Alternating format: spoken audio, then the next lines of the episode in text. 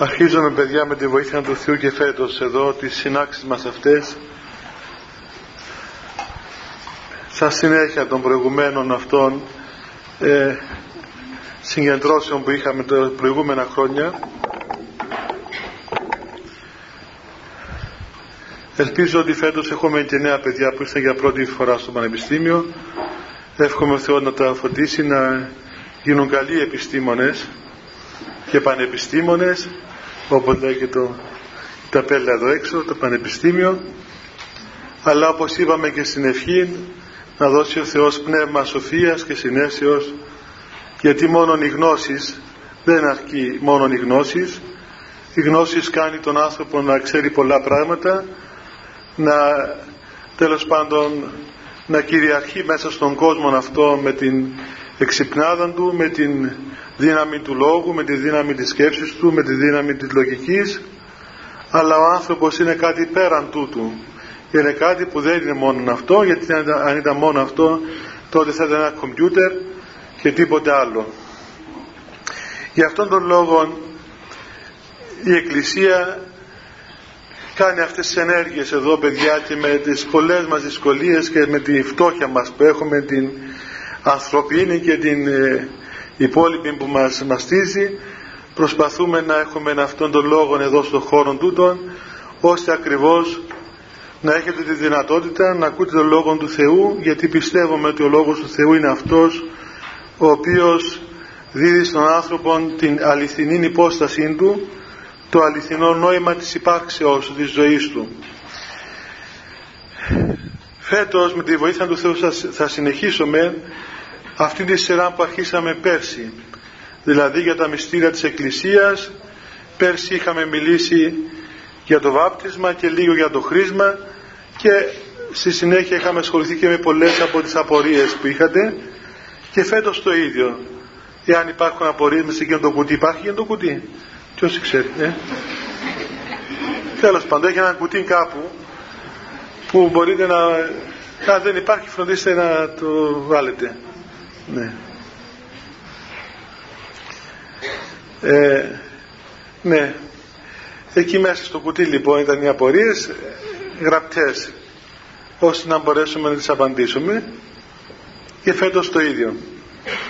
Και αν δεν έχει θα λέμε θα συνεχίσουμε για την πορεία αυτή των μυστηρίων.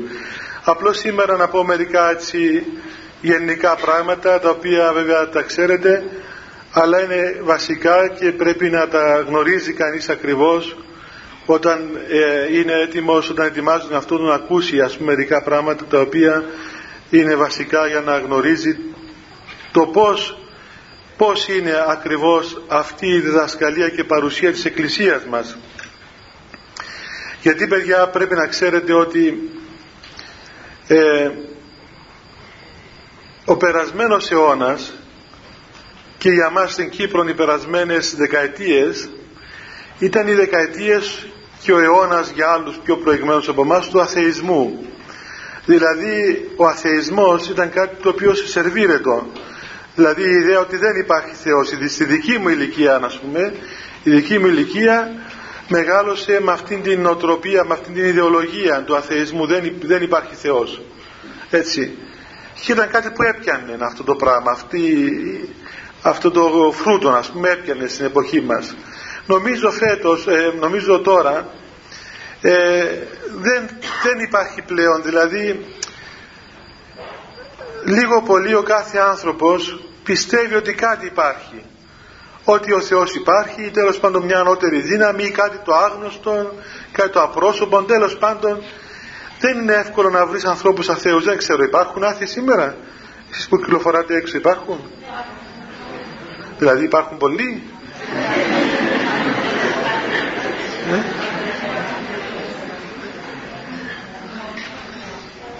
Φυσικά θα υπάρχουν και μερικοί είναι δυνατόν. Ναι, μπορεί να υπάρχουν ακόμα. Όμως νομίζω ότι δεν είναι της μόδας τώρα αυτό ας πούμε. Δεν πιάνει σε έναν νέο άνθρωπο το οποίο δεν υπάρχει Θεός.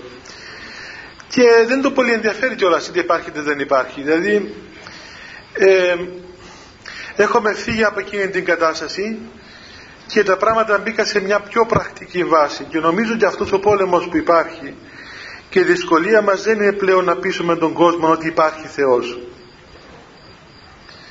Ε, και για τους ανθρώπους που είναι εκτός εκκλησίας ίσως να μην έχει τόση μεγάλη σημασία αν υπάρχει ή δεν υπάρχει ο Θεός. Σημασία έχει αυτό το οποίο βλέπει κανείς και αυτό το οποίο πιάνει και το οποίο άπτεται το, το, το εγκύζει ο ίδιος ο άνθρωπος. Και ακριβώς βλέπετε η Ορθόδοξη Εκκλησία παιδιά δεν ασχολήθηκε ελάχιστοι λόγοι των πατέρων υπάρχουν που να πολεμούν την αθεία. Έτσι υπάρχουμε λόγους που μιλούν για τις αιρέσεις που αποδεικνύουν την ορθότητα της Εκκλησίας, την γνησιότητα της Εκκλησίας. Αλλά περί αθείας ελάχιστοι ασχολήθηκαν πατέρες και δεν ξέρω εγώ προσωπικά δεν θυμώ στο νου κάποιος λόγος πατέρων περί αθείας. Δεν τους απασχολούσε αυτό. Τους απασχολούσε όμως η ύπαρξη της Εκκλησίας. Και αυτό σήμαινε για αυτούς ότι το, η Εκκλησία να είναι ο Λόγος του Θεού να πραγματώνει τον Λόγο του Θεού και να προσφέρει τον Λόγο του Θεού αυτό ήταν που είχε σημασία και αυτό που είχε αξία. Και ίσως υπάρχουν άνθρωποι σήμερα που το ξέρουν πιο, πιο πολύ από εμάς αυτό το πράγμα και πιο καλά από εμάς ή το ανακάλυψαν ας πούμε και γι' αυτόν τον λόγο ο πόλεμος δεν είναι πλέον περί υπάρξεως ή μη υπάρξεως του Θεού αλλά είναι περί γνησιότητος ή μη γνησιότητος της Εκκλησίας ή των εκπροσώπων της Εκκλησίας ή της διδασκαλίας της Εκκλησίας. Γι' αυτό ε, σήμερα είναι ένας αγώνας ο οποίος επιβάλλεται αν και είναι δύσκολος αγώνας και είναι πολύπλοκο το πράγμα αυτό αλλά είναι ένας αγώνας που επιβάλλεται να μαρτυρήσουμε, να δώσουμε την καλή μαρτυρία, την ομολογία αυτή περί της νησιότητας του ενημήν οικούντος Χριστού όπως έλεγαν οι Απόστολοι. Ακριβώς κάθε κίνηση που γίνεται από την Εκκλησία έχει αυτή την ενέργεια και αυτόν τον τρόπο αυτόν τον τρόπο και αυτόν τον νόημα. Αυτό το νόημα έχει λοιπόν και αυτή η δική μας εδώ ε, ε, ενέργεια εδώ η σύναξη αυτή ώστε να μας τηρήσει να ομολογήσει περί της γνησιότητας της Εκκλησίας. Η οποία παιδιά ευτυχώς ευτυχώς χίλιες φορές ευτυχώς που η Εκκλησία δεν εξαρτάται από μας. Έτσι. Εάν εξαρτάται από εμά, τότε θα έχετε τυναχθεί στον αέρα εδώ και αρκετούς αιώνες. Ε, θυμάστε που σας είπα μια φορά για τον Μέγα Ναπολέον που αποφάσισε να, να γκρεμίσει την εκκλησία. Είπε να την ξολοσεύσουμε να μην υπάρχει γιατί είχε προβλήματα και αυτός φαίνεται με τους επισκόπους εκείνους καρδινάλιους. Ήταν καθολική έτσι χειρότερο δηλαδή. Ε, οπότε ε, πήγαν εκεί και είπαν κοίταξε μεγαλειότητε ας πούμε να σου πούμε κάτι για να μην κουράζεις άδικα. Μη βασανίζεσαι να, να εξολοθρεύσεις την εκκλησία. Εμείς τόσους αιώνες από μέσα δεν την εξολοθρεύσαμε. Θα τα καταφέρεις εσύ απ' έξω δεν γίνεται τα πράγματα. Ε, παιδιά η εκκλησία είναι κάτι ευτυχώς το οποίο έχει την ύπαρξή της και την ζωή της όχι από τον άνθρωπο, όχι από ανθρώπους από κανέναν άνθρωπο όσον Άγιος και αν είναι αυτός ο άνθρωπος έτσι. Ε, αλλά έχει την ύπαρξη και την ζωή της από το Πνεύμα του Άγιον. Όπως ψάλαμε προηγουμένως ευλογητός Χριστέ ο Θεός ημών ο καταπέμψας στο Πνεύμα του Άγιον και τους αλληλείς πανσόφους επίησας έτσι ο Θεός μεταβάλλει τα πράγματα, μεταβάλλει την ύλη, μεταβάλλει τους αλληλείς επανσόφους, μεταβάλλει εμάς τους ευτελείς ανθρώπους σε όργανα της χαριτός του, μεταβάλλει των νερό, έτσι το νερό του μεταβάλλει σε αγιασμό οίκων, ιατρίαν παθών, παντός κακού αλεξιτήριων, δηλαδή κάθε, κάθε κακό το εκδιώκει και γίνεται αιτία ας πούμε η ύλη, η άψυχος ύλη γίνεται αιτία και φορέας της Θείας Χάριτος. Το ίδιο και ο άνθρωπος, ο ταπεινός άνθρωπος, ο πεπτοκός άνθρωπος που είναι γεμάτος με πάθη και αδυναμίες και μικρότητες γίνεται φορέας της χάριτος του Αγίου Πνεύματος. Και η Εκκλησία η οποία ε, αποτελείται από εμά όλους που είμαστε άνθρωποι αδύνατοι γίνεται τόπος όπου φανερώνεται ο άφθαστος Θεός, ο παντοδύναμος Θεός και γίνεται τόπος όπου εμφανίζει την χάρη του Θεού, την χάρη του Αγίου Πνεύματος που σώζει τον άνθρωπο. Η Εκκλησία λοιπόν παιδιά είναι ανεξάρτητος από την δική μας αθλειότητα ή από την δική μας αγιότητα.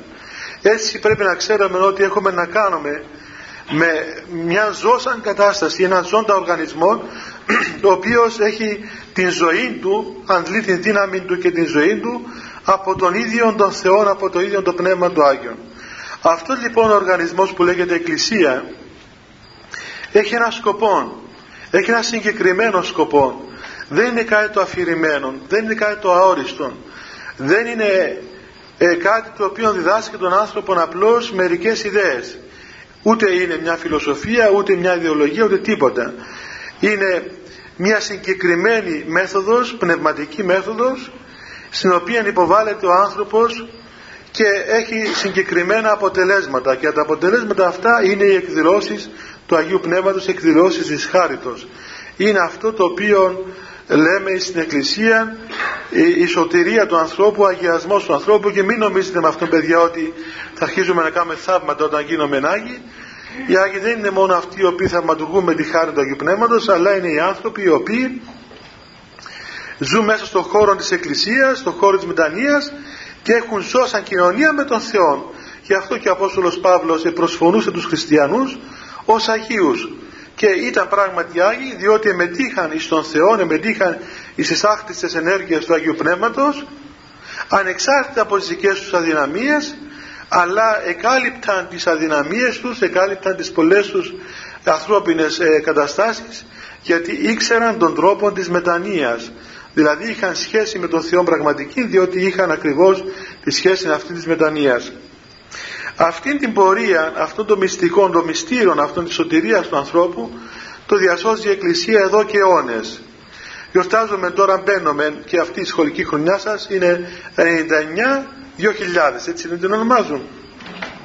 Παιδιά, έλατε πιο μέσα. Ε, Χάρη, έλα εσύ πιο μέσα. Και εσύ Άκοβε, Γιώργο, ε, ελάτε λίγο πιο πάνω για να μπουν και άλλοι που είναι έξω. Βέβαια τώρα δεν έχει κρύο, αλλά ε, ας μάθουμε από τώρα για να μην έρθει η ώρα του κρύου. Έλα και εσύ Μαρία, και εσύ.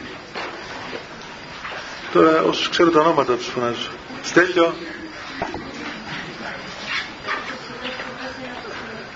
Έλα και εσύ που άφησες γένια φέτος. Θεόδωρε, έλα πάνω. Καλά έχει να που ντρέπεται θα το πω το όνομά του. Δεν θα το πω περάσει. Καλά. Βλέπετε παιδιά μπαίνουμε σε μια ε, έναν, μια άλλη ας πούμε χιλιετία όπως, όπως λέγεται και τελικά τι γιορτάζουμε λέμε γιορτάζουμε 2.000 χρόνια γιορτάζουμε 2.000 χρόνια και τα 2.000 χρόνια είναι 2.000 χρόνια από την ημέρα που ο Χριστός ήρθε στον κόσμο. Έτσι ο Θεός έγινε άνθρωπος. Και ουσιαστικά γιορτάζουμε την καινή ζωή, την καινούργια ζωή την οποία έφερε ο Χριστός στον κόσμο. Και ουσιαστικά γιορτάζει η Εκκλησία.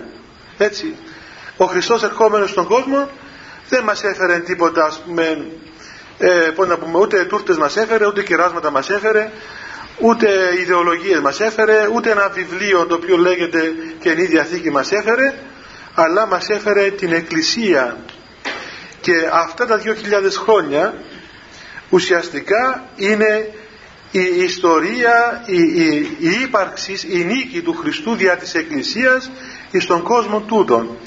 Βλέπουμε λοιπόν μια πορεία αυτής της Εκκλησίας 2.000 χρόνων.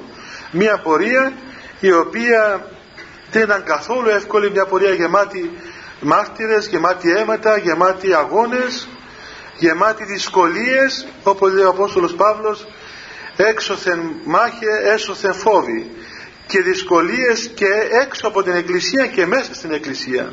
Και αιρέσεις και σχίσματα και προδοσίες και σκάνδαλα και φοβίες εσωτερικά και εξωτερικά βομβαρδισμούς και εκτυπήματα και διωγμούς και θανάτους και μαρτύρια απερίγραπτα απερίγραπτα μαρτύρια τα οποία εσφράγισαν τη ζωή της Εκκλησίας και αυτή η Εκκλησία 2.000 χρόνια είναι σε αυτόν τον κόσμο, πάνω σε αυτόν τον κόσμο και πορεύεται των δικών της δρόμων και μαρτυρεί πάντοτε ακριβώς αυτήν την αλήθεια.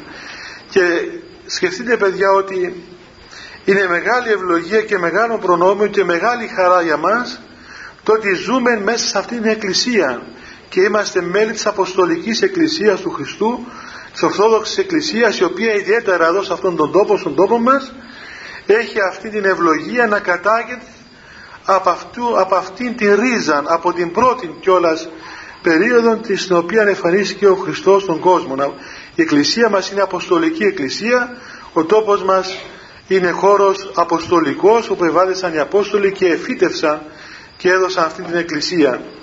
Πριν έρθω εδώ είχαμε ενεσπερινό τον Άγιο Ερμογέννη στην, στην Επισκοπή εκεί στη Λεμεσό και βλέπει κανείς εκείνον τον χώρο ένα εκκλησάκι μικρό πρωτοχριστιανικών το από τους πρώτους αιώνες στο Κούριο εκεί όπου έζησαν περίπου 8 με 10 επίσκοποι Κουρίου που ήταν Άγιοι, που είναι Άγιοι ανακηρυγμένοι από την Εκκλησία από τους πρώτους αιώνες ο Άγιος Ερμογέννης Άγιος και αυτός αρχαίος Άγιος ο οποίος ήταν επίσκοπος της Σάμο και ήρθε το λείψανό του θαυματουργικός στην Επισκοπή Λεμεσού χωρίς τελωνία και Ολυμπιακή αεροπορία και ε, τέτοια πράγματα τα οποία σήμερα σκεφτεί αν έρχονταν σήμερα δηλαδή ο Άγιος Ερμογέννης διαθαλάσσης θα είχαμε προβλήματα. Θα θέλαμε διαβατήριο θα θέλαμε άδεια αλλοδαπών μεταναστεύσεως και μετά θα έπρεπε να τον πάρουμε σε κανένα χημείο να τον εξετάσουμε μήπως κάποιος του έβαλε κανένα, ξέρω, κανένα κινητήρα πάνω στο φέρετρο του και ήρθε ας πούμε και παρουσιάστηκε ξαφνικά ο Άγιος σαν κανένας απατεώνας Άγιος ο οποίος κάποιος άλλος απατεώνας τον έστειλε ε, διαδορυφόρο ας πούμε να ταξιδεύσει στην Κύπρο. Διότι παιδιά ξέρετε είτε το θέλουμε είτε όχι αυτή η εκκλησία η Ορθόδοξος είναι μια παράδοξη εκκλησία. Μια παράδοξη εκκλησία η οποία δεν μπορεί να ερμηνευθεί μόνο με τη λογική του ανθρώπου. Έτσι αν πιάσουμε τη λογική μόνο είμαστε όλοι γελοί. Όλοι γελοί. Και εμείς πρώτα γερίες οι παπάδες. Είμαστε πολύ γελοί άνθρωποι. Φανταστείτε δια ποιας λογικής ας πούμε κάνουμε όλα αυτά τα πράγματα που κάνουμε. Πιάνουμε ξέρω εγώ μια κανάτα νερό και τη διαβάζουμε κάποια λόγια και κρατήσουμε τον κόσμο έχει λογική αυτό το πράγμα, αν το δει να τη ξέρει λογική, είναι ανόητο. Ή γεμίζουν τους τόπους καπνούς με τα θυμιάματα. και βγαίνουμε με ένα πράγμα που έχει κάτι κουδούνια και γεμίζουν τον κόσμο με καπνό. Ε, δεν μπορούσε να πατήσει σαν κουμπί, ας πούμε, και να βγει μια ωραία μυρωδιά, ας πούμε, σε όλη, σε όλη τον χώρο. Τώρα έχει κάτι μηχανήματα που έχει μέσα σπίτια, ας πούμε, και κάθε 10 λεπτά πίταγε ένα ένα, μια νεβωδία ας πούμε. φορούμε παράξενα πράγματα παράξενα ρούχα. Είμαστε παράξενα όντα αλόκοντα όντα. Ε, κάνουμε παράξενα πράγματα. Εικόνες, καντήλια εκκλησίες ψωμιά, πιάνουμε ένα ψωμί ξέρω εγώ το κάνουμε γύρω γύρω του κόβουμε μετά γιατί λέει έτσι είναι ας πούμε ή σιτάρια βρασμένα Πράγματα, δηλαδή, πραγματικά σκεφτείτε παιδιά αν όλα αυτά τα πράγματα είναι, αν αφαιρέσουμε δηλαδή από όλα αυτά που κάνουμε στην Εκκλησία οτιδήποτε κάνουμε αν αφαιρέσουμε το γεγονός της ενεργείας του Αγίου Πνεύματος τότε είμαστε κομικοί και τραγικοί. Τραγικοί για μας, κομικοί για αυτοί που μας βλέπουν. Ε, να σας πω κάτι που είδα και γέλασα πολύ το καλοκαίρι. Πήγα σε μια κατασκήνωση μας προσκάλεσε σε μια κατασκήνωση. Ε, να μας τέλος πάντων λοιπόν, να, πούμε, να κάνουμε αναγκασμό εκεί και να είχε και έναν Άγγλον εκεί ήταν και ο Άγγλος των, των βάσεων. Καημένος φαίνεται τώρα είστε στην Κύπρο. Ε, ε φαίνεται κατάλαβες σου λέει κάποιος είναι αυτός που τον κάλεσαν και έβλεπε τον αγιασμό. Εντάξει. Όσο το τέλος πάντων μας ανεχόταν. Ε, μετά κάτσαμε εκεί στην πρώτη σειρά να κάνουμε χορούς, κυπριακούς χορούς αλλά δεν είχε πολύ, πολύ χώρο. Και είμαστε κοντά στους χορευτές οι πρώτες καρέκλες. Οπότε άρχισαν να χορεύουν τα τσά έβλεπε στον άγκλον ίδρων και ξύδρων όσο που έβλεπε τα ποτήρια πάνω το κεφάλι μετά πηγαίνουν. Κάθε φορά που ερχόταν εκεί ο καημένος ο βρακάς με το τατσά που, που, το κεφάλι μας πήγαινε έτσι κάτω. Λέγατε εγώ που μέσα μου γεια φαντάσου τους άνθρωπος τώρα μεγαλωμένος με την αγγλική κουλτούρα σου λέει μα τι κάνουν οι άνθρωποι; Και, και έβαζε και ποτήρια έβαζε κι άλλα έβαλε κι άλλα και κοιτούσε γύρω έτσι με ανοιχτά μάτια του και ο χορευτής για να μας ευχαριστήσει ερχόταν και πιο κοντά μας με την τατσά το πιο πιο φοβερό δεν ήταν όταν ήρθε το δρεπάνι. Εκεί μόνο που δεν λιποθύμησε άλλαξε χρώμα. Σου λέει τέτοιος χορός μόνο στη ζούγκλα μπορεί να το βρει Διότι δεν, πιστεύω ότι δεν θα ήξερε και τι είναι το δρεπάνι. Κατάλαβε τη μοχέρι γιατί το έκανε εκείνος έτσι να μας δείξει ότι κόβει ας πούμε και μετά ξανά το σφογυρίζει. Θα το πετάει από εδώ, θα πάει από εκεί πάνω έτσι προς το μέρος μας. Ο άνθρωπος πραγματικά τα χρειάστηκε. Αλλά βλέπετε, ε, δικαιολογημένα. Δεν ήξερε, δεν μπορούσε να καταλάβει ας πούμε τι κρύβει αυτό το πράγμα, τι, τι παράδοση υπάρχει πίσω από όλη αυτή την κατάσταση του δημοτικού εκείνου χορού.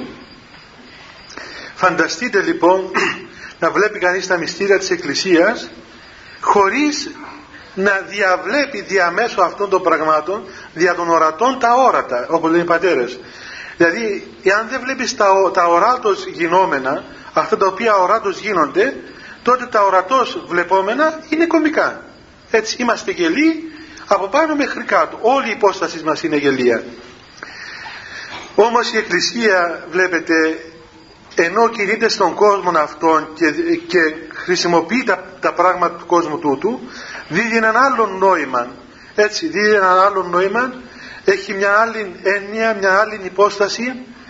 Ε, αυτά τα οποία υπάρχουν στην Εκκλησία δεν είναι μόνο όσα βλέπονται αλλά είναι και όσα δεν βλέπονται είναι και τα μη βλεπόμενα είναι τα νοούμενα αυτά τα οποία βλέπονται δια της πίστεως και τα ζει ο άνθρωπος δια της εμπειρίας της χάριτος του Αγίου Πνεύματος. Εάν βγάλουμε παιδιά το Πνεύμα του Άγιου από την Εκκλησία τότε είναι όλα μάτια, τότε δεν υπάρχει τίποτα.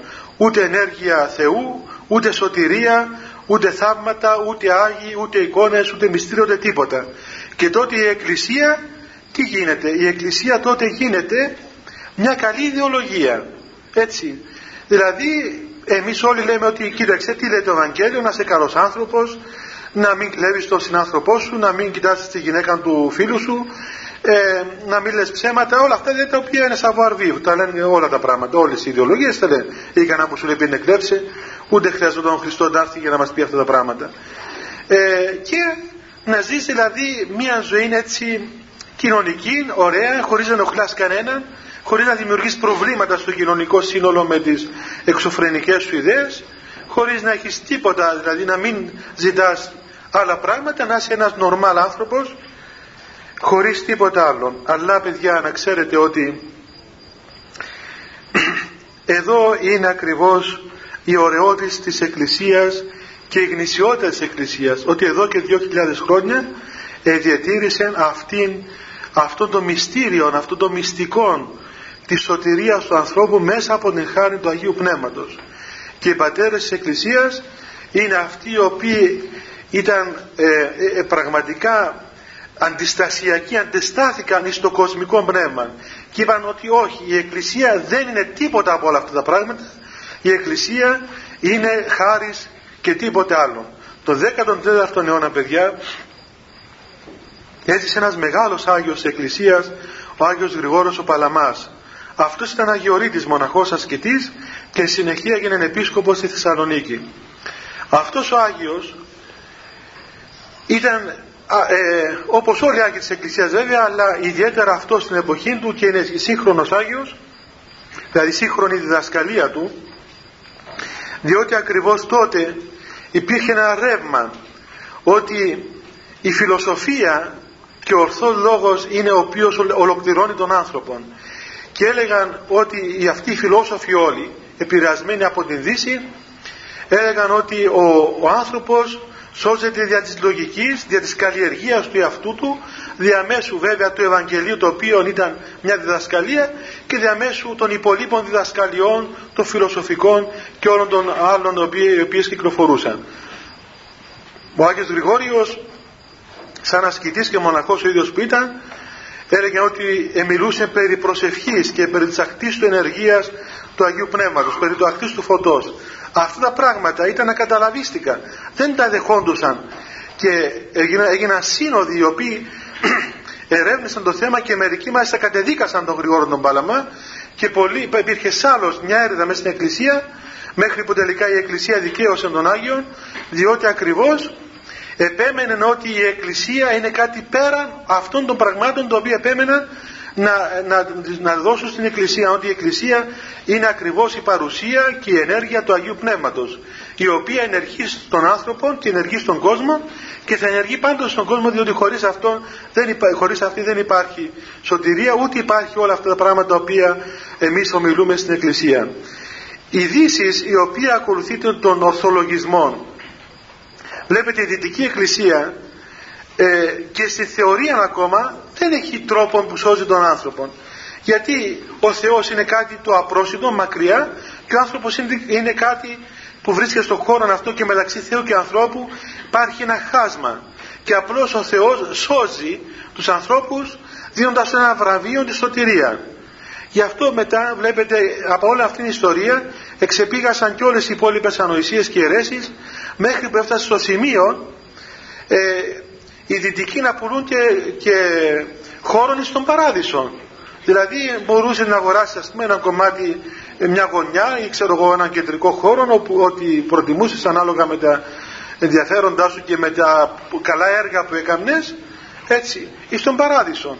Και αυτά λέγονται επίσημα δηλαδή δεν απλώς έτσι λαϊκές εκφράσεις που κυκλοφορούσαν αλλά λέγονται επίσημα από την, από την επίσημη εντός εισαγωγικών εκκλησία όλα αυτά παιδιά σε εμά δεν υπήρξαν. Ευτυχώς μας έσωσαν οι Τούρκοι.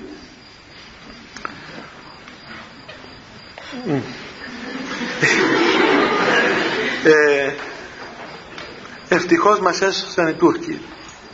Διότι οι Τούρκοι όταν μας, μας συνέλαβαν μας εχμαλώτησαν τότε επειδή οι καημένοι είναι πώς να πούμε μουσουλμάνοι και ο λίγοντι έτσι βάρβαροι ε, έκοψαν λίγο τα, τα κεφάλια που εξήχαν και έτσι απεφύγαμε απεφύγαμε την δυτική ας πούμε αλλίωση και απλώς μάθαμε να σκύβουμε το κεφάλι μας.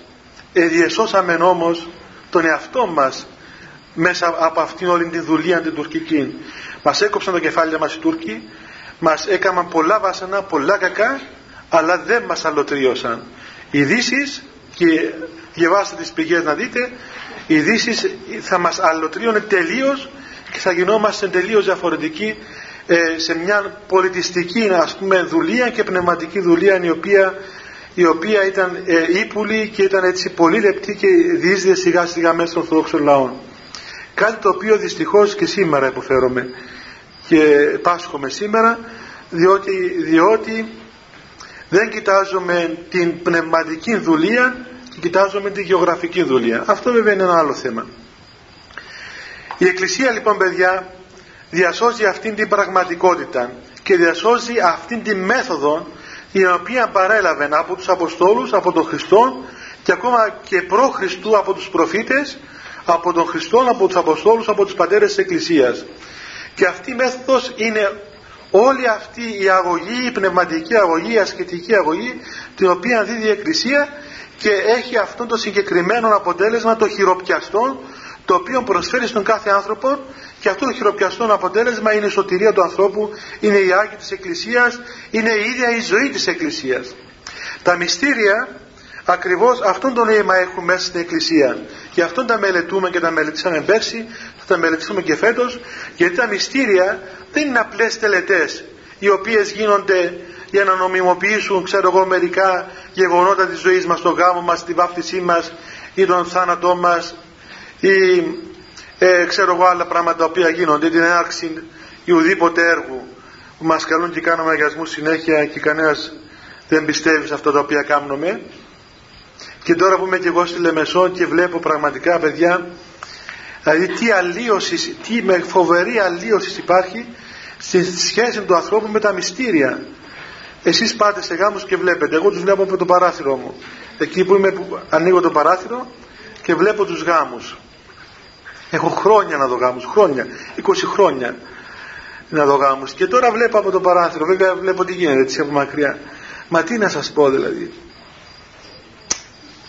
Έψαχνα να, να βρω κάποια, κάποιο χαρακτηρισμό να πω με τι μοιάζει αυτό το πράγμα. Αυτή η παράσταση με τι μοιάζει. Με θέατρο, με κομμωδία, με πανε, πανηγύρι ε, τσίρκο, ε, τσίρκο, τσίρκο, το τσίρκο γίνεται μετά το γάμο. μετά το μήνα του μέλητος αρχίζουν οι, οι, οι θηριομαχίες. Δηλαδή τελούμε ένα μυστήριο και κανείς δεν καταλαβαίνει τι κάνουμε ή τι λέμε ή τι γίνεται. Κάτι το παράδοξο και λέω και εγώ αυτοί οι άνθρωποι που είναι εκεί στέκουν εκεί και γίνεται το μυστήριο. Εντάξει μερικοί οπωσδήποτε καταλαβαίνουν. Είσαι ξέρω εγώ μία ένα μήνα ερχόταν ο πατέρας και η μητέρα. Αγώνας, καυγάς ολόκληρος να στρώσουμε κόκκινα χαλιά. Να πατήσει νύφη. Μα δεν έχουμε παιδί μου κόκκινα χαλιά. Είχαμε κάτι παλιό κόκκινα ή τα φθαρμένα τα πετάξαμε. Δεν έχουμε, ούτε θα αγοράσουμε άλλα. Μα δεν γίνεται, πρέπει να πατήσει κόκκινα χαλιά. Ε, φέρτε δικά σας να βάλετε, δεν έχουμε. Ήρθαν οι αθοπόλες. Βάλανε μια σειρά με λουλούδια, με κεριά πάνω κάτω δεξιά αριστερά. Σαν το διάδρομο του αεροδρομίου που ανάβονται ακόμα. Μετά ήρθαν τα βίντεο. Το πιο τραγικό ποιον ήταν; Ότι περίμεναν και μερικοί άνθρωποι να εξομολογηθούν εκεί και ήρθαν οι συγγενείς και είπαν κοιτάξτε είσαστε εκεί άντροι εσύ. Ναι, φύγετε από εδώ μην σας πιάσω το βίντεο. και ο γάμος γινόταν μόνο για το βίντεο. Πάνε και τα στέφεται ο δούλος του Θεού και ο Κύριος Θεός ημών Στεφάνος ο αυτούς τίποτε. Οι πάντες και τα πάντα ήταν πέριξ του βίντεο. Και λες καλά αυτό είναι μυστήριο, είναι εκδήλωση του Ισχάριτος, είναι μετοχή στο Πνεύμα του Άγιο. Τι γίνεται τέλος πάντων; Βέβαια σε αυτό παιδιά φταίμε και εμείς η Εκκλησία κατά ένα μεγάλο ποσοστό έτσι. Όχι μόνο ο κόσμος, φταίει και η Εκκλησία διότι δεν κατηχεί σωστά τον κόσμο. Ε, έχουμε όλη ευθύνη. Αλλά τουλάχιστον εσείς που είσαστε εδώ και ακούτε πέντε πράγματα να ξέρετε τα μυστήρια παιδιά είναι γεγονότα, γεγονότα πραγματικά μέσα, στα οποία, μέσα από τα οποία ενεργεί ο ίδιος ο Θεός. Και ενεργεί διαμέσου τον, της, το μυστηρίου της ιεροσύνης των ιερέων και έχουμε συγκεκριμένα αποτελέσματα. Στα μυστήρια όταν το λέμε μυστήριο δεν, έχουμε, δεν λέμε μια ευχή δεν λέμε ότι μακάρι αυτό το νερό να, να γίνει αγιασμός αλλά θέλουμε δεν θέλουμε το νερό αυτό γίνεται αγιασμός και όταν βαπτίζουμε έναν άνθρωπο δεν, δεν εκφράζουμε μια ευχή αλλά είναι γεγονός το οποίο γίνεται. Όπως και όταν παντρεύουμε έναν άνθρωπο και όταν οτιδήποτε κάνουμε στην εκκλησία ο λόγος της εκκλησίας, ο λόγος του Θεού είναι γεγονός. Δεν είναι μια ευχή που μπορεί να γίνει ή μπορεί να μην γίνει. Άρα λοιπόν έχουμε συγκεκριμένα γεγονότα τα οποία φανερώνουν αυτήν την χάρη του Αγίου Πνεύματος η οποία επιδρά είτε θέλουμε είτε δεν θέλουμε διαμέσου του χρόνου και του χώρου εκεί της εκκλησίας του ναού στα συγκεκριμένα αυτά τα συγκεκριμένα άτομα τα οποία έχουν μπροστά μας τώρα λαμβάνοντας κανείς αυτό το χάρισμα του μυστηρίου εξαρτάται από τον ίδιο τον άνθρωπο κατά πόσο θα το αξιοποιήσει θα το ενεργοποιήσει αυτό το πράγμα αυτό το χάρισμα, αυτό το δώρο το οποίο λαμβάνει εκείνη τη συγκεκριμένη ώρα. Τα μυστήρια είναι απαραίτητα για τη σωτηρία του ανθρώπου. Εάν δηλαδή δεν είναι απαραίτητα για την σχέση μας με τον Θεό, τότε δεν θα υπήρχε λόγο να τα κάνουμε. Έτσι. Όμως είναι απαραίτητα για την όλη αυτή ε, συνεργεία και όλη αυτή τον, τον, τον δρόμο και την πορεία που κάνει ο άνθρωπος προκειμένου να συναντήσει τον Θεό. Γιατί ο άνθρωπος από μόνος του παιδιά δεν μπορεί, ο άνθρωπος μετά την πτώση έχει φθαρεί η, η φύση του ανθρώπου, έχει φθαρεί οι δυνάμεις του οι ψυχικές και οι σωματικές έχουν διαστραφεί και έχει ανάγκη ο άνθρωπος από μια ιατρία και αυτή η ιατρία δεν είναι μόνο να κάνει τις εντολές ή τα καλά έργα αλλά είναι μια ενίσχυσης όπως, όπως γίνεται η σωματική αγωγή που εντάξει προσέχεις να μην αρρωστήσεις προσέχεις να μην εκθέσουν αυτός σου τα μικρόβια αλλά ταυτόχρονα όμως λαμβάνεις και φάρμακα. Έτσι παίρνεις και αντιβιωτικά, ασπιρίνες, ξέρω εγώ παυσίπονα τα οποία είναι, είναι επιπρόσθετα τα οποία ενισχύουν τον οργανισμό προκειμένου να προχωρήσει στην πνευματική του υγεία το ίδιο πράγμα συμβαίνει και με τα μυστήρια τα μυστήρια ακριβώς είναι αυτά τα επιπρόσθετα φάρμακα τα οποία χάρη του Θεού δια της Εκκλησίας δίδει στον άνθρωπο ώστε να ενισχυθεί ο άνθρωπος και πνευματικά και ψυχικά και σωματικά ακόμα προκειμένου να προχωρήσει, να προχωρήσει αυτήν την, την συνάντηση του με τον Θεό. Αυτή η συνάντηση με τον Θεό ε, γίνεται μέσα στην εκκλησία. Δεν υπάρχουν παιδιά, δεν μπορεί να γίνει αυτό το πράγμα δηλαδή σε ένα χώρο ουδέτερο. Ε, και όταν λέω εκκλησία δεν εννοώ το κλειστό χώρο αυτό που είμαστε μέσα ενός ναού, αλλά εννοώ γενικά τον το ζώντα οργανισμό της εκκλησίας. Δεν μπορεί να υπάρξει αυτή η πραγματική γνήσια σχέσης χωρίς εμείς να είμαστε μέρη της εκκλησίας. Γιατί, διότι ακριβώς έξω από την εκκλησία δεν είναι δυνατόν ο άνθρωπος να έβρει αυτή, αυτή τη φαρμακευτική αγωγή η οποία επιβάλλεται για να αποκτήσει την υγεία του. Όπως κάποιος άνθρωπος ο οποίος είναι άρρωστος και δεν μπορεί, δεν μπορεί με μόνο να προσέχει να γίνει καλά, πρέπει να πάει στον γιατρό να πάρει φάρμακα. Θέλει δεν θέλει πρέπει να υποστεί μια αγωγή θεραπευτική, φαρμακευτική αγωγή. Γι' αυτόν τον λόγο πάμε στην εκκλησία δεν πάμε στην εκκλησία ούτε για να ακούσουμε τη λειτουργία, ούτε για να τη δούμε τη λειτουργία, ούτε να την παρακολουθήσουμε τη λειτουργία. Πάμε στη λειτουργία για να λάβουμε το σώμα και το αίμα του Χριστού. Έτσι, να λάβουμε αυτό το πραγματικό γεγονός, το οποίο λέγεται σώμα και αίμα Κυρίου Χριστού, το οποίο είναι αυτόν το, ο άκτος και ο ίνος ο οποίος μας μεταδίδονται κατά πραγματικότητα και όχι κατά φαντασία, το οποίο λαμβάνουμε και λαμβάνοντας το σώμα και το αίμα του Κυρίου γινόμαστε ένα μαζί με αυτόν τον Χριστό εντάξει και βρισκόμενοι στη λειτουργία λαμβάνουμε χάρη και αγιασμό από την ε, ενδημούσα χάρη. Αλλά το, ο, το, ο πραγματικός λόγος είναι για να λάβουμε τη χάρη του Αγίου Πνεύματος για το μυστήριο της ευχαριστίας. Οτιδήποτε κάνουμε στην Εκκλησία δεν είναι αρκετό να το δούμε έτσι αλλά πρέπει να μετάσχουμε σε αυτό. Πρέπει να λάβουμε ε, και ηλική επαφή με αυτό το πράγμα. Πώς θα το κάνουμε δεν γίνεται διαφορετικά. Όπως όταν θέλουμε να φάμε δεν είναι αρκετό να δούμε τα φαγητά από μακριά, ούτε να μας τα περιγράψουν, ούτε να μυριστούμε. Πρέπει να τα φάμε, να τα βάλουμε στο στόμα μας, να τα μασίσουμε, να τα γευτούμε, να πούμε τι ωραία θα είναι, να το καταπιούμε. Έτσι να το καταπιούμε και όχι μόνο να το καταπιούμε, να το χωνέψουμε, να γίνει αίμα, να γίνει τι γίνεται βιταμίνες και όλα αυτά που γίνεται το, το φαγητό μέσα μας για να μας θρέψει. Διαφορετικά δεν μπορούμε να ζήσουμε. Θα πάθουμε ατροφία, θα πεθάνουμε από την πείνα, θα πεθάνουμε από την έλλειψη τροφής. Κατά τον ίδιο τρόπο πρέπει λοιπόν να έχουμε αυτήν την πραγματική επαφή με τον Χριστό η οποία είναι και ηλική επαφή για τον μυστηρίων και πνευματική επαφή πάλι για τον μυστηρίων και για του υπόλοιπου αγώνα που κάνει ο άνθρωπος ώστε να μεταβάλει μέσα του όλα αυτά τα οποία λαμβάνει από την Εκκλησία να τα μεταβάλει μέσα του σε πραγματική κοινωνία μαζί του. Ξέρετε παιδιά και το πιο απλό πράγμα, το πιο απλό, το να κάνουμε το σταυρό μας, έτσι, να σφραγίσουμε τον εαυτό μας με τον τύπο του Τιμίου Σταυρού, είναι παντοδύναμη κίνηση αυτό το πράγμα, δεν είναι, δεν είναι τυχαίο. Ε, εάν ο Θεός μας δώσει να καταλάβουμε τι σημαίνει αυτό το πράγμα, θα καταλάβουμε ότι αυτή η κίνηση είναι, έχει μια πραγματικότητα πανίσχυρη. Και όταν το κάνει ο άνθρωπος αισθάνεται δύναμη και όταν ακόμα προσκυνούμε τις εικόνες, έτσι προσκυνούμε τις Άγιες εικόνες, δεν το κάνουμε, ξέρω εγώ πώς φιλούμε ας πούμε τώρα που βρεθόμαστε για πρώτη φορά και τέλειωσε. Αλλά προσκυνώντας τις εικόνες λαμβάνουμε χάρη όχι από το ξύλο ούτε από τα χρώματα αλλά από τα πρόσωπα τα οποία εικονίζονται στις εικόνες. Δια των εικόνων αναγόμεθα στο εικονιζόμενο πρόσωπο και αποκτούμε μια προσωπική σχέση με αυτό το πρόσωπο. Δεν ξέρω αν έχετε δει, εγώ έχω δει πολλούς ανθρώπους οι οποίοι πραγματικά προσκυνώντας τις εικόνες έχουν άμεση δηλαδή σύνδεση με αυτόν τον πρόσωπο. Σαν να σπάζουν τον ίδιο τον Χριστό την Παναγία τους Αγίους. Και δεν χορταίνουν να, να προσκυνούν τις εικόνες. Και δεν τους φτάνει μια φορά ή δυο φορές ή τρεις φορές ή πέντε φορές αλλά βλέπεις αν είναι δυνατόν να φάνε μια εικόνα θα το έκαναν ευχαρίστως. Όπως όπως συμβαίνει ας πούμε όταν, όταν μια μάνα φυλά το μωρό της ας πούμε και βλέπει το φυλά μια φορά έτσι πικά και τέλειωσε αλλά το φυλά το ξαναφυλά και το ξαναφυλάει και συνέχεια συνέχεια συνέχεια δεν το χορταίνει. Γιατί αισθάνεται αυτή την ένωση της μητρικής καρδιάς της με αυτό το οποίο είναι το παιδί της.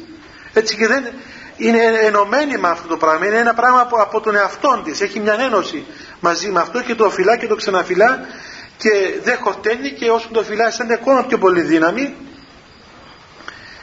ε, το ίδιο πράγμα συμβαίνει όταν ο άνθρωπος ασπάζει τις εικόνες των Αγίων, κάνει το σύμβολο του Δημού Σταυρού, ζει μέσα στην Εκκλησία, ακούει τα ίδια και τα ίδια πράγματα και όμως το μόνο πράγμα που δεν υπάρχει στην εκκλησία είναι η μονοτονία και η ανία και η μοναξιά και πώς να πούμε να τον πιάνει τον άνθρωπο να βαριέται ότι χτες τα κάναμε τα ίδια πάλι. Σήμερα ας πούμε χτες το διαβάσαμε το απόδειπνο. Όπως έλεγε και ένας λέει μα Θεέ μου δεν το μαθες πόξω το απόδειπνο στους αιώνες. Πόσοι άνθρωποι σου το πούνε εγώ το μαθα πόξω εγώ το ξέρω εσύ το ξέρεις. Και ανάγκη να το ξαναπούμε απόψε έτσι αφού εσύ το ξέρεις εγώ το ξέρω δεν χρειάζεται να το ξαναπούμε. Και το πάτε μόνο και το πιστεύω τα πάμε χίλιες φορές. Αλλά βλέπετε παιδιά ότι όλα αυτά τα πράγματα κρύβουν μια δύναμη. Έχουν μια, δύναμη, μια δυναμική μέσα στην εκκλησία. Αυτό το πάτερ ημών αυτό που λέμε πάτερ ημών ξέρετε εγώ γνώρισα ανθρώπους ασκητές οι οποίοι προσήφχονται μόνο με το πάτερ ημών όλη νύχτα. Και τώρα να πει κανείς τι είπα αυτό όλη νύχτα είναι το πάτερ ημών της ώρας για στο σου δεν είναι έτσι που το έλεγα. Αλλά μία λέξης μία λέξης και μόνο μία λέξης αυτής της προσευχής ή του Λόγου του Θεού έχει μια φοβερή δύναμη ένα βάθος, απίθυμενο βάθος. Δηλαδή μόνο ο άνθρωπος να επικαλεστεί τον Θεό ως πατέραν του και να το αποκαλυφθεί αυτό το μυστήριο της πατρότητας του Θεού είναι δηλαδή πραγματικά κάτι το οποίο δεν τελειώνει ουδέποτε. Νομίζω και μόνο αυτή η λέξη δεν φτάνει να πάει πουθενά αλλού. Και είναι κάτι το οποίο είναι απέραντον είναι στους αιώνας των αιώνων. Είναι απέραντον. Θυμάστε εκεί που λέει για τα χερουβίμ και τα σεραφείμ ότι ε, υμνούσαν τον Θεό υμνούν τον Θεό ακαταπαύστος και ενώ είναι ακαταπαύστος και είναι ο ύμνος ο ίδιος και ο ίδιος δεν, δεν τελειώνουν ποτέ. Και επαναλαμβάνουν τους ίδιους και τους ίδιους. Ύμνους όπως κάνουμε εμείς τις μεγάλες γιορτές που νομίζουμε ότι οι πατέρες γράψαν δύο τροπάρια γιατί δεν ήξεραν να γράψουν άλλα. Και στην Ανάσταση ας πούμε λέμε τα ίδια και τα ίδια. Χριστός Ανέστη ε, 500 φορές και το κανόνα της Αναστάσεως είναι δύο τροπάρια. Και στο Άγιο Όρος τα λέμε 14 φορές του καθένα και είναι κανείς φτάνει ρε παιδί μου πόσες φορές. Θυμάμαι ένας που ήρθε μια φορά εκεί άκουγε τα ίδια και τα ίδια και τα ίδια και τα ίδια δεν τελειώνα και λέει Παναγία μας δεν τελειώσουν αυτοί και περνούσε η ώρα, περνούσε η νύχτα και ξαναδόξα τη Αγία Αναστάσου Κύριε ε, πώς να πούμε καθαρθώ σε εσείς και το ίδιο και το ίδιο και το ίδιο και το ίδιο αγανάκτησε ο άνθρωπος δεν τελειώναμε. Κάποια στιγμή άρχισε η δοξολογία δόξα το δείξει το φως εμεινούμε σε ευλογούμε. Σε λέει επιτέλους να και ένα πράγμα που το λέει μια φορά. Ε, ήταν, ε, μια φορά το λέγανε εκείνο. Τα ίδια και τα ίδια τα επαναλαμβάνουμε και τα επαναλαμβάνουμε και τα επαναλαμβάνουμε αλλά επαναλαμβανόμενα δεν δημιουργούνται κόρων ούτε κόπων γιατί ακριβώς επαναλαμβάνοντας τα μέσα στην εκκλησία γίνεται ό,τι γίνεται όταν ένα πράγμα τι είπατε; Όταν ένα πράγμα κυλά το ίδιο παράγει έργο, παράγει ενέργεια παράγει πολλή ενέργεια.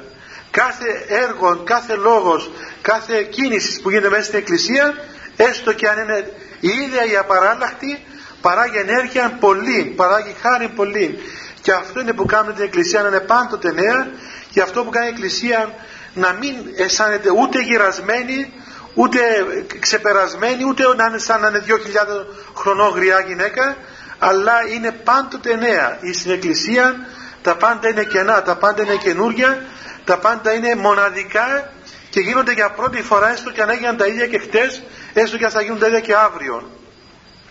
Αυτή είναι η αίσθηση της Εκκλησίας παιδιά. Δυο χιλιάδες χρόνια η Εκκλησία σε αυτόν τον κόσμο πάνω σε αυτήν τη γη τελεί τα ίδια πράγματα και όμως είναι καινούρια και είναι νέα και όμως πάντοτε μεταφέρει αυτήν τη μαρτυρία του Αγίου Πνεύματος και παραμένει και επιμένει να παραμένει μια εκκλησία η οποία έχει έναν πλούτο ο οποίος δεν βλέπετε αλλά βιώνεται, νοείται και ε, κινείται σε έναν χώρο επίγειων αλλά ταυτόχρονα και ουράνιων και είναι μέσα στους ανθρώπους αλλά ταυτόχρονα και μέσα στους Αγίους και μέσα στους Αγγέλους και μέσα στην χάρη του Αγίου Πνεύματος. Αυτό είναι το νόημα, αυτό είναι το νόημα των μυστηρίων, αυτό είναι το νόημα όλων όσων κάνουμε και αυτό είναι και το νόημα που ερχόμαστε εδώ και μιλούμε διαφορετικά θα μπορούσαμε να ζήσουμε εμείς καλά και εσείς καλύτερα που λέει το παραμύθι. Ε, εδώ όμως παιδιά η ώρα είναι νέα. Αυτά ήθελα να σας πω έτσι για πρώτη φορά. Ε, θα έχουμε την ίδια αντακτική όπως είχαμε και άλλα χρόνια κάθε 15 μέρες την ίδια ώρα εδώ στον ίδιο χώρο. Ε, μετά όσοι θέλετε μπορείτε να περάσετε να πάρετε αγιασμό, να προσχίσετε τον Τίμιο Σταυρό, να λάβετε ευλογία για τη νέα χρονιά η οποία μας έρχεται. Χριστέ το φως του αληθινών του φωτίζουν και αγιάζουν πάντα άνθρωπον ερχόμενοι στον κόσμο σημειωθεί το εφημάσιο φως του προσώπου σου είναι αυτό ψώμεθα φως του απρόσιτων και κατεύθυνον τα διαβήματα ημών προς εργασία των εντολών σου πρεσβείες της Παναχράντου σου Μητρός και πάντως σου των Αγίων Αμήν. Διευχών των Αγίων Πατέρων ημών Κύριε Σου Χριστέ ο Θεός ελέησον ημάς Αμήν. Καλό βράδυ παιδιά, καλή χρονιά. Την επόμενη φορά στις 15 μέρες όπως είπαμε έτσι.